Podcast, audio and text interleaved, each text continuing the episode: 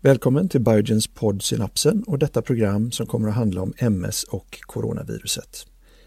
Jag heter Max Eliasson och arbetar för läkemedelsföretaget Biogen som fokuserar på neurologi. Vår podd Synapsen tar upp ämnen som ligger i tiden med hjälp av inbjudna gäster som får utveckla sina tankar inom sina specialområden. Dagens avsnitt är taget från en podd som vårt systerföretag Biogen Norge driver. Det handlar om MS och coronaviruset som orsakar sjukdomen covid-19. Vi kommer få höra ett samtal med neurolog Öyvind Torkilsson från Bergens sjukhus i Norge om vårt grannlands situation, som ju i mångt och mycket är lik vår egen. Programmet belyser rekommendationer till dig som har MS i dessa speciella tider. Vi hoppas ni finner avsnittet intressant. Varsågoda. Koronaviruset, eller covid-19 som det også heter, har slått som en bølge innover oss og vil prege oss i lang tid. Og mange er redde for at de sjøl eller noen rundt seg skal bli smitta. I dagens episode gir vi råd spesielt for deg med MS. Velkommen til MS-podden. Her tar vi opp viktige temaer om MS for deg som har MS eller kjenner noen som har sykdommen. Og vi snakker med eksperter på området. Og i dag så snakker vi om korona og MS. Mitt navn er Ole André Sivertsen, og jeg sitter ikke sammen med, men på mitt eget hjemmekontor.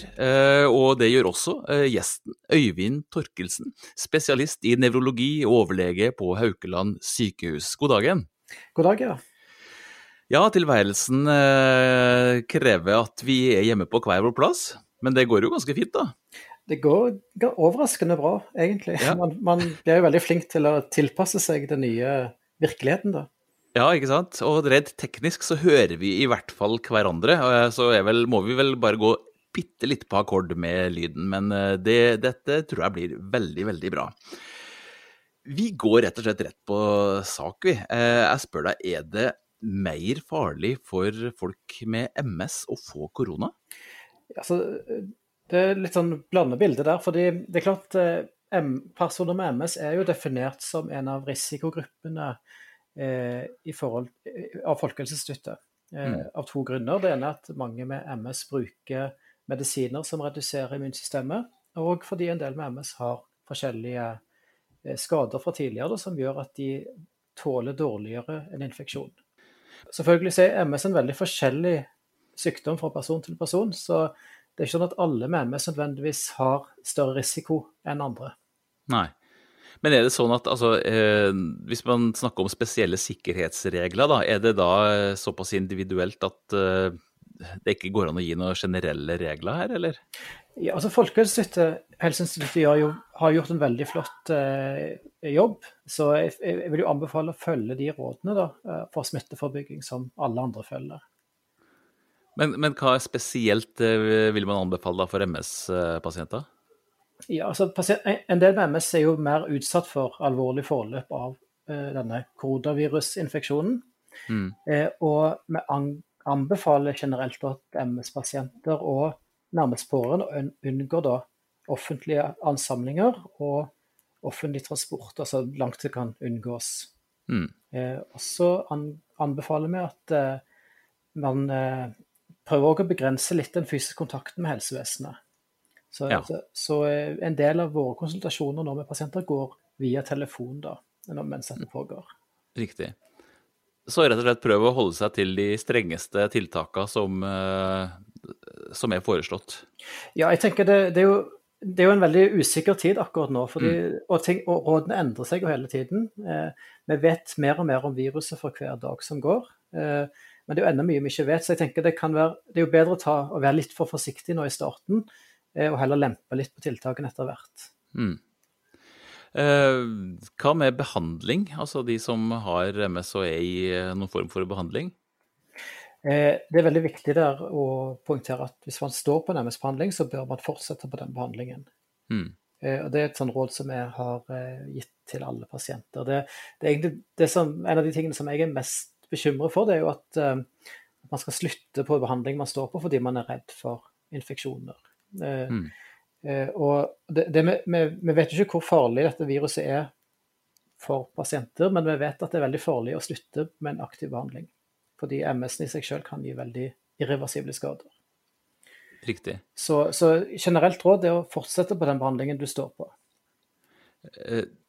Eh, jeg har også fått med meg at hvis man har fått stamcelletransplantasjon, så, så kan man ha noe større risiko ved koronaviruset? Ja, Det spørs hvor lang tid det har gått siden behandlingen. da. Ja. Mm. Eh, så det er klart, I tiden rett etter stamcellebehandling så har man jo veldig redusert immunsystem. Ja. Eh, men det bygges jo opp gradvis etterpå. Så har det gått sånn én til to år etterpå, så tenker vi jo at immunsystemet skal være tilbake på normalt nivå da. Men sånn eh, på et generelt grunnlag, MS-behandling, har, har, man noe tall? Vet man noen ting om det? Er det trygt, liksom?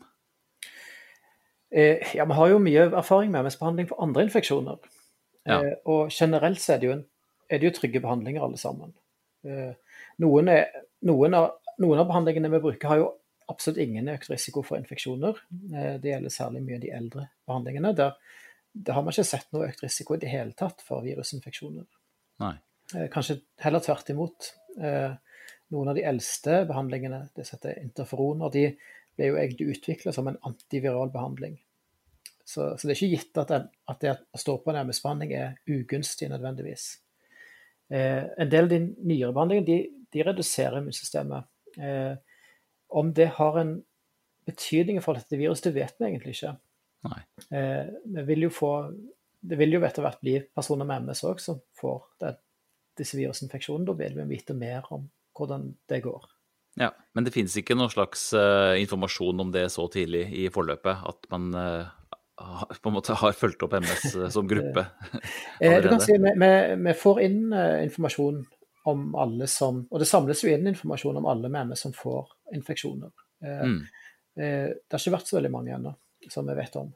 Ja. Eh, sånn at, men av de vi vet om, så har det jo gått bra. Og på forskjellige behandlinger. Men du sier at eh, hvis man er satt opp med kontroll, da, eh, stort sett så vil du uh, foreslå at man prøver å gjøre det heller per telefon, da. er dette her noe som dere har kastet dere rundt og er rigga for nå, at man får til det? Ja, i økende grad så får vi til det å ta en del av, av konsultasjonene på telefon. Det er klart, det er ikke like bra som personlig oppmøte. Man får veldig mye informasjon av å møte opp, og, og, og klart kommunikasjonen blir jo også veldig mye bedre. Mm.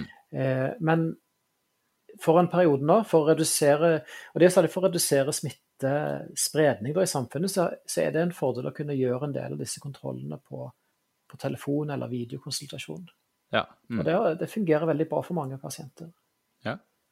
Uh, eh, MS-attakk. Uh, hvilke konsekvenser får det egentlig uh, i denne tida her, å få det nå? Jeg tenker at det er viktig å ha fokus på, på sykdommen òg, og, at man får behandling for MS-attakkene òg i denne perioden. Mm. Så, så, det er viktig at personer med MS tar kontakt med helsetjenesten fortsatt. Og hvis de mistenker attakk, at de får behandling for det. Hvis det er, særlig hvis det er alvorlige MS-attakker. Ja. Eh, det vi har anbefalt og generelt, er at denne her behandlingen for attakker den kan enten gis på sykehus som intravenøs behandling eller som tabletter. Mm. Og generelt så anbefaler vi ofte å ta den som tabletter uansett, men særlig nå i denne perioden så vil det være en god idé å få dette som hjemmebehandling istedenfor å få mm, det på mm. sykehus. Og det er uproblematisk. Men sånn på et generelt grunnlag, da, eh, altså når man har attakk, er, er, det sånn at man er mer utsatt for å bli smitta av andre ting hvis det går, eh, enten det er farang eller influensa eller hva enn det er? Og, og, hvordan arter det seg egentlig når man blir syk samtidig som man har et attakk? Du kan si eh, Attakkbehandlingen vår er en ganske kraftig eh, kur som reduserer immunsystemet. Vi gir mm. høydosis steroider, og det gir en generell demping av immunsystemet. Så det er ikke gunstig å få en infeksjon eh, under en sånn behandling, sannsynligvis. Eh, uansett hva slags uansett, type vi snakker om. Mm. og, og, mest fordi det kan maskere symptomene på en infeksjon. Du kan, en, du, kan få en, infeksjon, og så vil immunsystemet ikke slå skikkelig ut fordi det undertrykker av da, steroidene.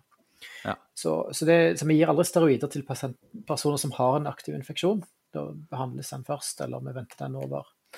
Eh, så, eh, men hvis man sjekker det på forhånd, gir behandling, og, og man er, får den behandlingen hjemme, så regner vi det jo som trygt, altså. Ja.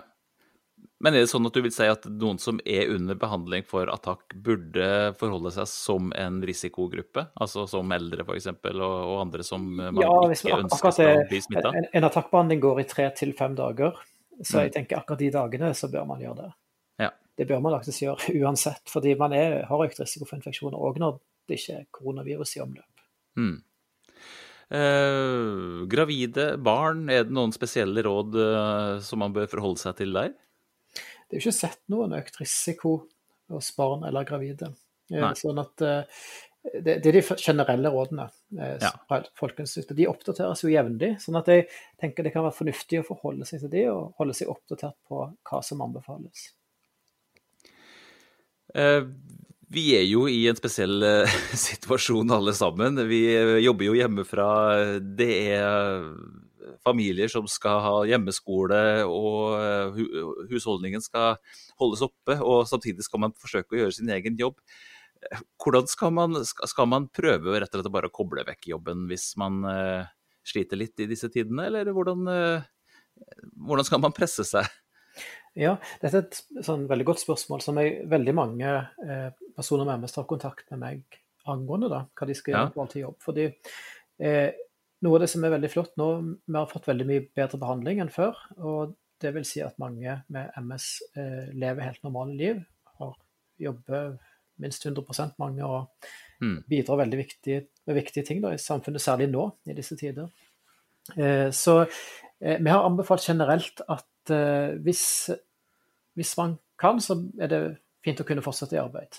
At, eh, jeg tenker ikke at man skal nødvendigvis måtte gå ut og bli sykemeldt fordi man har MS.